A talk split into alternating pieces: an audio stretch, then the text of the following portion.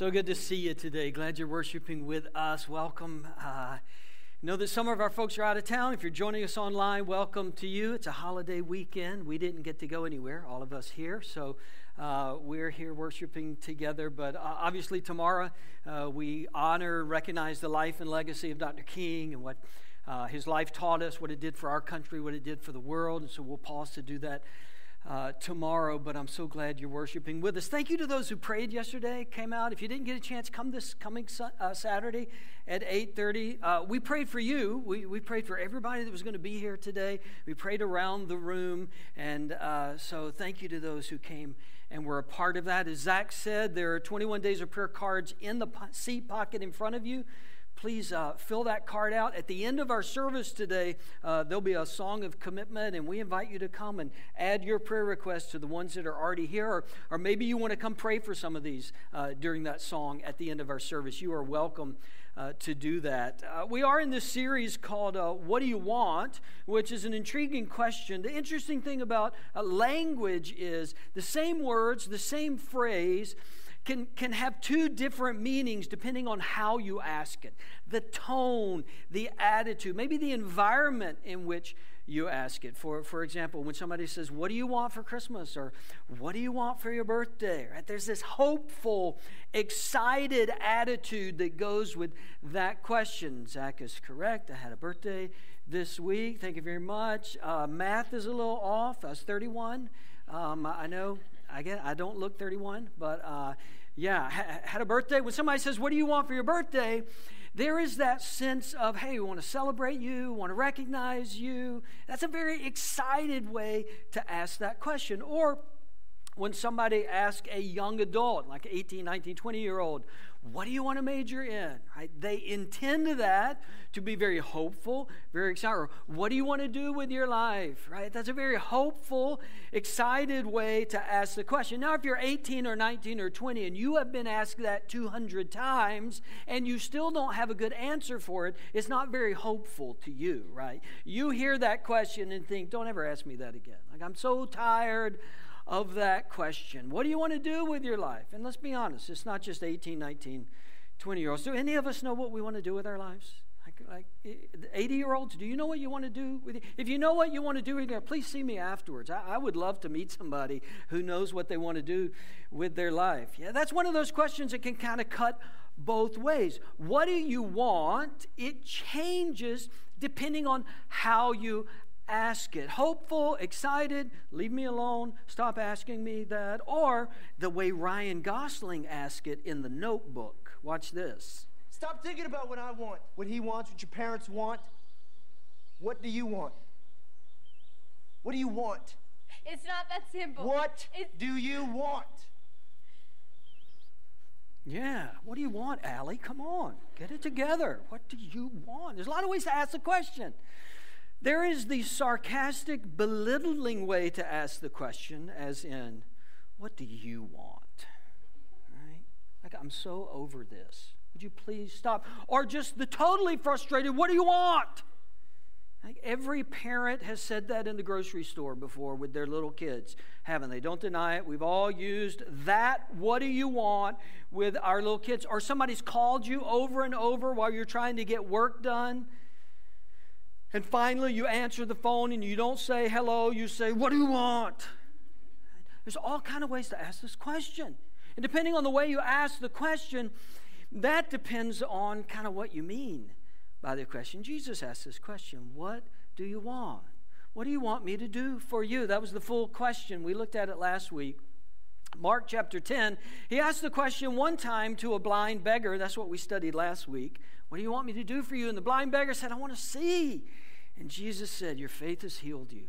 And he was healed. He, he could see. And the wonderful thing about that moment is when Jesus answered that, What do you want question, it opened up more, What do you want possibilities. Like there were what do you want questions the blind beggar had never been able to answer because he was blind, because he begged all of the time. But when Jesus said yes to that one request, then there were all these other what do you want questions that, that he could ask and that he could answer. That's the, the great thing about prayer. Like When we're engaged in prayer, when we're engaged in prayer consistently, what happens is an answer to one prayer then leads to another prayer, and it leads to another prayer, and more possibilities, and more seeing God at work. It was a wonderful moment in the life of that blind beggar. But interestingly, in Mark 10, the story that comes right before the blind beggar story, Jesus asked the same question, the exact same question, but it's a totally different context. After the service last week, as I predicted, several people came up to me in the hallway and said, Yes, I get it. We can tell Jesus whatever we want, but how do we know we're asking for the right thing? Several people in different ways said, How do I know if I should be praying this prayer? You see, there's a part of us that knows God invites us to ask. He invites our requests, like we talked about last Sunday. But then there's that other part of us that knows, well, God's not a genie, right? You're not, we're not rubbing his lamp and getting three wishes. He's not handing out lottery numbers. He's not our personal ATM and we just punch in our code and he spits out prizes. We know that we can ask God for anything, and yet we also know that God just doesn't automatically grant all our wishes. Like how, how do we combine those two? Where do those two ideas meet? God's not a Santa Claus, right? As much as maybe we wish that He were. God's not Jim Carrey and Bruce Almighty. Remember that old, mo- old movie? Jim Carrey's getting all the prayer requests coming through on his email. And so finally, at one point, he hit select all and answered everything yes. And that didn't work out real well for Jim Carrey. But we know that God doesn't select all and answer yes. We don't know why sometimes He doesn't answer yes, to every prayer. We just know that He doesn't answer yes all of the time. How do these two ideas meet? Mark chapter 10. It's the second book of the New Testament. It's one of the four Gospels. The Gospels are just the story of Jesus. They're the stories of Jesus' life told from four different authors who had four unique perspectives on the life of Jesus. And Mark tells his story through the shortest of the Gospels. A lot of people think this was the first Gospel uh, that was ever mentioned. And in this story, John chapter 10, we're going to begin in verse 35. Jesus asks the same question, but it's not to a blind beggar, it's to two of his disciples. This is how the story starts. Chapter 10, verse 35. Then James and John, the sons of Zebedee, came to him. Teacher, they said, we want you to do for us whatever we ask. Right? The, verse 35 begins with the word then, which implies something had just happened, and we're segueing out of whatever just happened. If you kind of glance back up, Jesus had just told his disciples again that he was going to die, he was going to be betrayed, he was going to be beaten, he was going to be handed over to the religious leaders. He would be tried and condemned and, and would be executed, and he was going to die. As a matter of fact, they're on their way to Jerusalem as he's talking about it for the last time. This is the last time they're going to go to Jerusalem with Jesus before his crucifixion. And when they get there, is when all of this is going to unfold. Mark chapter 11, if you just kind of glance over one chapter, that's Palm Sunday. Like we are on the doorstep of Easter, Holy Week, Jesus being crucified. And so he's telling his disciples, We're going to Jerusalem. I'm going to be crucified. I'm going to be beaten. They're going to arrest me. They're going to take me away. I am going to die. Then, right after that conversation, James and John say, Teacher, will you do for us whatever we ask? Which every time I read that, it reminds me of my kids when they were like five. Because that's what five year olds say. Just say yes. Whatever we ask you, will you promise us that you're going to say yes? That's what James and John sound like. Here's Jesus' reply What do you want me to do for you? Same question. What, what, do you, what do you want me to do for you? Jesus asked. They replied, Let one of us sit at your right and the other at your left in your glory. And we all see the problem, right? uh, hopefully, we don't go around measuring people's prayers, saying, well, that's a good one and that's a bad one. But it's pretty obvious this is a bad one, right? This is not something you ask for. It's obvious that what they're asking for is prestige, power, position. They want to be exalted, they want to be recognized. Hey, look at me. Jesus, give us the best seats.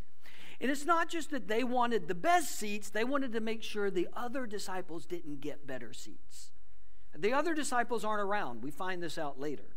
They've pulled Jesus to the side and said, Hey, can we be better than everybody else? Can we have a better seat than all of the other guys? Can we have more power? Can we have more prestige? Can we be recognized more than everybody else? And we immediately recognize how immature, how selfish, how prideful this request is, especially in light of the fact that Jesus had just told them, Guys, I'm about to give my life away. I, I, am about to demonstrate what appeared to be weakness and brokenness and rejection. I, I'm about to die for all of you. Then James and John say, Yeah, but can we get the best seat? Can we have the most power? Can we be the most recognized out of everybody else? And, and let's remember, these, these aren't some random guys that just showed up and asked this question. They're James and John of Peter, James, and John. We, we, we call them the inner three because they were the closest to Jesus. They saw things and heard things and went places that the other disciples didn't get to go. They were the closest relationally to Jesus, and they're asking for more power. We roll our eyes at their request. We think this is so immature. But here's part of what their story tells us with an extreme example. We're all capable of asking for the wrong things. We're all capable. No matter how spiritual you are, how long you've been a follower of Christ, we are all capable of asking for selfish request, self centered request, self preserving request, request to be better than, to be seen as more than, to be recognized more than. James and John, they have this going on. You'll remember this is not the first time the disciples have argued about who's the greatest. This was an ongoing undercurrent among the disciples who's the best, who's the greatest, who's going to be first, who's going to be top. It was just in them. Friends, it's just in us. Uh, what we recognize so clearly in James and John is in us. We have that same sense of self preservation and asking for self. Now, what was fascinating to me about restudying this particular story this week is the way Jesus responded. If I could just admit something to you, when I read stories in the Bible that I've read before, especially if I read them over and over again, I will often attach an attitude, a tone, a climate to that story. And then every time I read it, I just automatically go right back to that tone. And I had attached a tone to this story. In my mind, Jesus was frustrated by this question, perhaps even angry by this question. He had just told them, I am about to die. Hey, Jesus, can we have the good seats? I had always assumed, projected onto Jesus, a sense of frustration that two of his closest disciples would ask that question in that moment. And there's a very simple reason why I projected that onto Jesus, because that's how I would have responded. I would have been mad. I would have been frustrated. I would have been ticked off that somebody supposedly close to me would ask that question at this moment in my life. I was frustrated for Jesus, not that he needed me to be, but I was mad on behalf of Jesus. But as I read this story, as I as I read how other people saw this story, I realized Jesus wasn't frustrated at all. He doesn't respond in anger at all. James and John say, Let one of us sit at your right hand and the other at your left in your glory. And then Jesus says, You don't know what you're asking. You don't understand.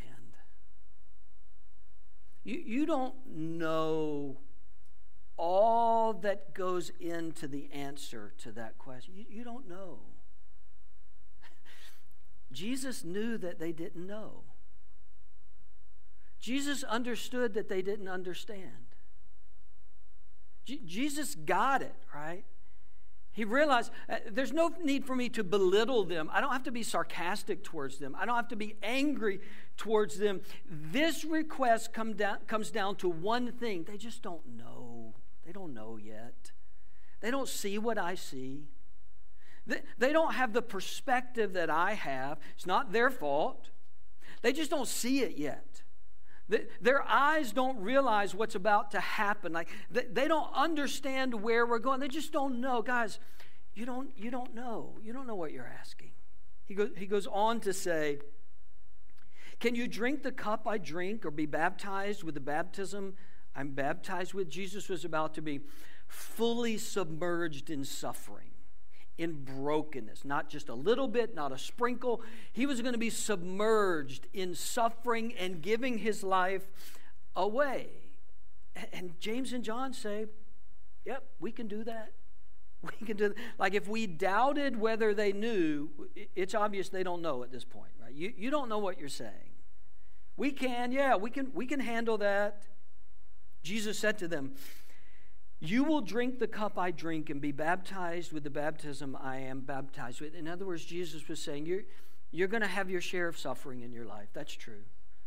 You're going to have your share of hurt and brokenness. You don't know what it means to say that you can do that, but you're going to experience some of that in your life. And then Jesus says, But to sit at my right or left is not for me to grant. These places belong to those for whom they have been prepared. Here's the problem for James and John it's the same problem that you and I have. We have limited understanding and limited perspective. We just do. We have, we have limited understanding of what's in front of us. We have limited understanding of what God is doing. We have limited understanding and perspective of how this is going to play out. We are limited. We don't see it all. We don't know it all. We don't understand at all. And, and, and let's, let's be fair. James and John's prayer is an extreme prayer of selfishness and pride, isn't it? And, and, and I think it's pretty easy for us to say, well, I, I don't pray that kind of prayer. And maybe you don't. Maybe your prayer doesn't exactly align with their prayer, but most of us have prayed prayers that honestly we would say were really good prayers. We were praying for people we really cared about and loved. We were praying for healing for that person or protection for that person. We were praying that this person would come back home. We were praying that God would rescue this person out of the addiction that they were in or the situation that they were in. We were praying really good prayers, not prideful, arrogant prayers. Even in the really good prayers, you and I don't see everything. You and I don't understand everything. Our perspective is limited. We are finite. And our ability to see all of the details of any situation that we're praying about. We read James and John, and they, gives us, they give us this one small, misguided perspective, but the reality is we all live with limited perspectives on what God's doing, how He's acting, and how He's going to respond to our prayers.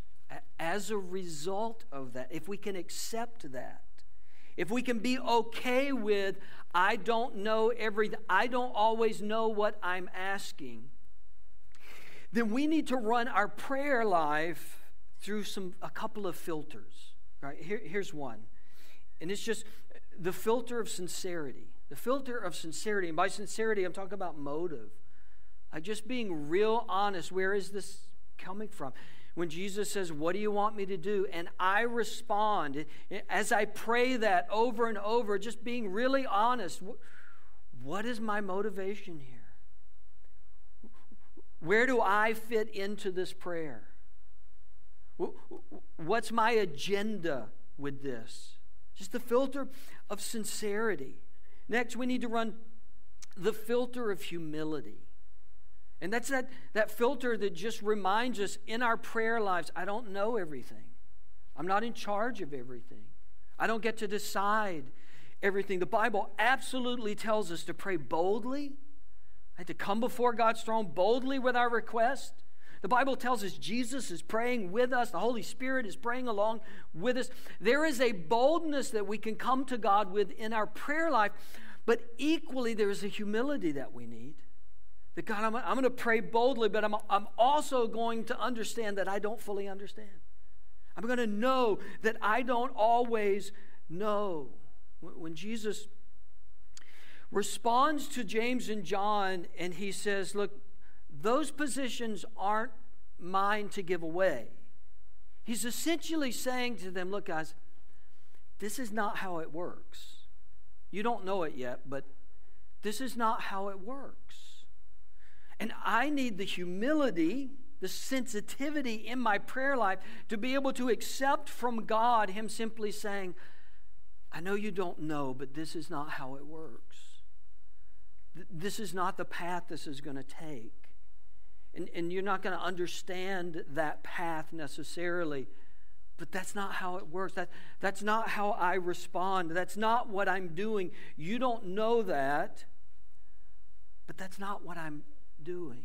God is still God, that I can come to Him boldly, but still acknowledge that He is still God and He is still powerful and He is still sovereign, even when all of my prayers don't get answered exactly the way I want them answered or when I want them answered. The, the filter of sincerity, this, the filter of humility.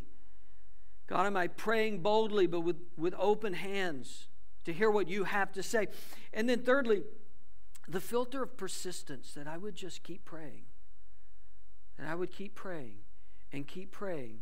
And that I would be faithful to pray. We talked about last week in thinking of this question what do you want me to do? As God is asking us what, what we want Him to do in our lives, that we would find one or two things and we would just pray them again and again. Not the only things we pray this year, but we would pray one or two things consistently again and again and again, and I want to encourage you there is, there is power, but more so, there is clarity when I pray the same thing again and again.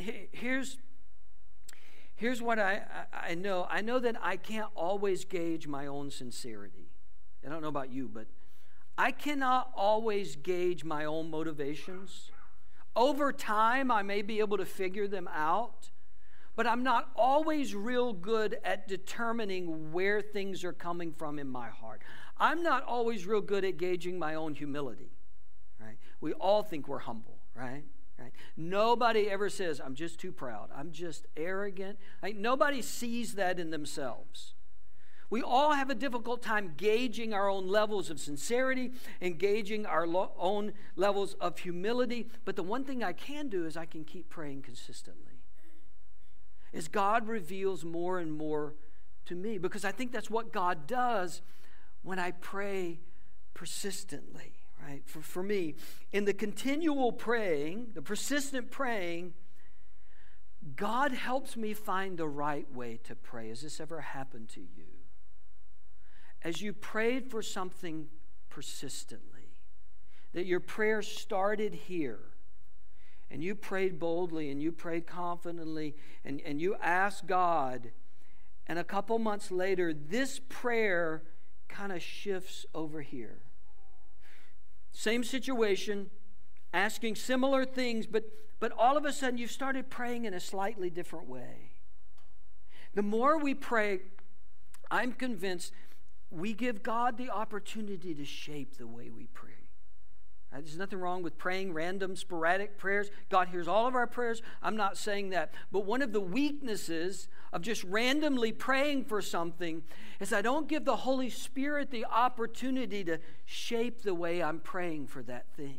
Whereas if I'm praying consistently, if I'm praying daily for this same thing, God has a way of showing up and directing how I'm going to pray for that particular thing. Jesus does this in the story.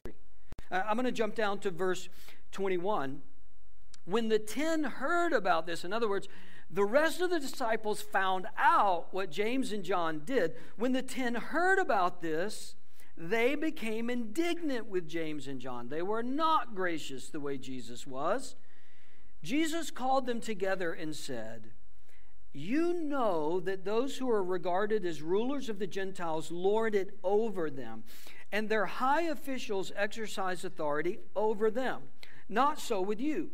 Instead, whoever wants to become great among you must be your servant, and whoever wants to be first must be slave of all. For even the Son of Man did not come to be served, but to serve, and to give his life as a ransom for many. James and John come with Come on, let's admit it. A terrible ask. It's a terrible request.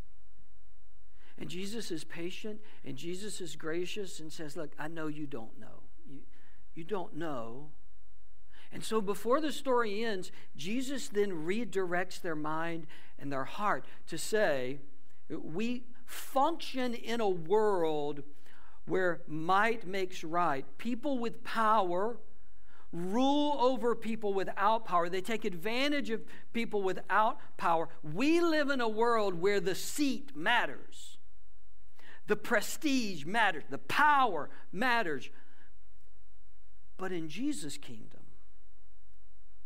in Jesus' kingdom, the really powerful are the people who serve. The really strong are the ones who show themselves to be weak, who bend low to care for others. James and John ask about power, and Jesus graciously says, Let me give you another way to think about this. Let, let me show you what you should aspire to. It's not the seat, it's to be a servant. Jesus does that for us.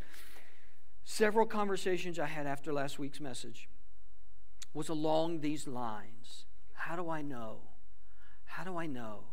How do I, this is what I want, but how do I know I should be praying for that? And in all of those conversations, at some point, I said to them, just keep praying. And God will help you know how to pray. Just keep praying. If this is the wrong thing you're asking for, God can reveal that. But just keep talking to Him. Just keep telling Him about it. And God has this wonderful way, as Jesus does in the story, to say, hey, think about it this way. Let's, let's reroute this way. Let's redirect to this position. We all use GPS, uh, right? None of us know how to get anywhere, right? None of us. You can get home, maybe. We, if, you, if I told you to drive somewhere, in, even in this area, you wouldn't know how to get there, right? Because we all we depend on GPS. And, and if you're like me, even if you know where you're going, you punch it in because you want to know the fastest way to get there right now. Right? Sunday at 11:45 could be different than Thursday at 9:30 in the morning. You want to know what's the best way right now. So we punch in addresses and then we follow our GPS. What happens sometimes as we're following along our GPS changes the route, doesn't it? It says either, well, there's a shorter way now, right? Or accident ahead, you need to get off and go around. Right? Our GPS has this way of rerouting us. When that happens, when, when my GPS speaks up in the middle of a long drive and says, Oh, we're going that way, we need to go this way now. I don't say to my GPS, What are you doing? You can't tell me where to go. You know my mama. I'll go the way I want to go. I do talk to my GPS, but I don't ever say that. Right? My feeling when the GPS decides to reroute me is, whew, thank goodness. There must be something up there I don't know about, and I don't want to get in the middle of it. What I know is, with all of the technology and the satellites, right, and the algorithm and all the other people who have their GPS on, I know this computer voice that's talking to me knows something that's ahead that I don't know about. There's something coming up that's going to be a mess if I keep going towards it. There's something that's going to be problematic. If I keep going in the direction I'm going, my GPS knows you're going to be in trouble. Let's go this way. Now, I'm always thankful when my GPS does that. I'm going to be honest. I'm not always thankful when God does that. Like, I'm going here, God. I'm supposed to be going this direction. And God knows. And if you keep going that direction, there is something up there you don't yet know about. I know about it. You don't know about it. So I'm trying to redirect you in a better path, in a better way. Trust me. I don't have any problem trusting my GPS. I just trust it. Sometimes I think we trust our GPS more than we trust God. Because we're thankful for the reroute on the GPS, but when God reroutes our plans, when God says, Nope, I don't want you to go that way, I want you to go this way, I know what I'm doing. I, this must not be from God. Like, you ever tried that one? This must be, I know whether this is not from God. I know where I want to go. Instead of saying, All right, you see something I don't see. You know something I don't know. My perspective is limited, and I've been praying this, and I've been asking for this, and I've been moving towards this, but obviously you see something that I don't see. Thank you. Thank you, God, for rerouting me. Having that humility to say, God, this is my ask. I'm not always sure if it's a good ask or a bad ask, God, but this is, this is my ask.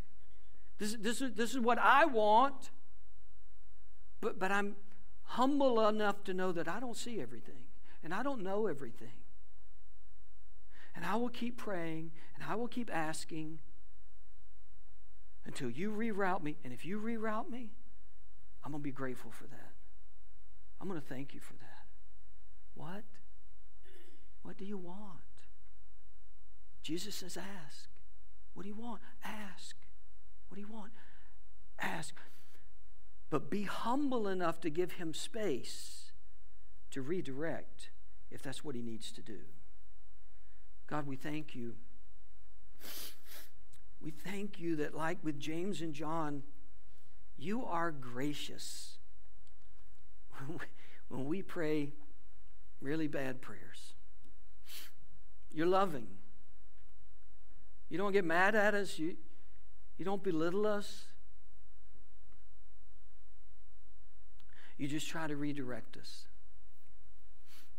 And so in our prayer lives, God help us to pray consistently. To pray, to pray, and then to have an ear to listen in case you're reshaping, in case you're moving. God, the hard thing Let's just say it from our perspective. The hard thing is, we don't always know what that thing was that caused you to redirect us. I wish we did. Sometimes we do.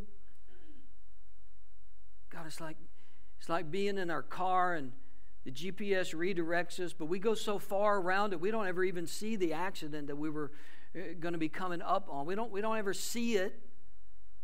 We just go around it. And sometimes in life we pray for things and and we don't get the answer that we wanted, and, and we don't know why. And we may never know why.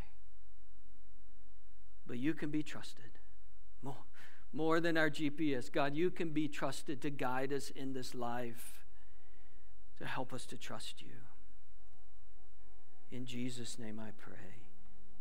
If you want to come pray, do that. If you want to bring a prayer request to the front, do that during this song. I'm going to be down front. If you want somebody to pray with you this morning, I'll pray with you this morning. Let's stand.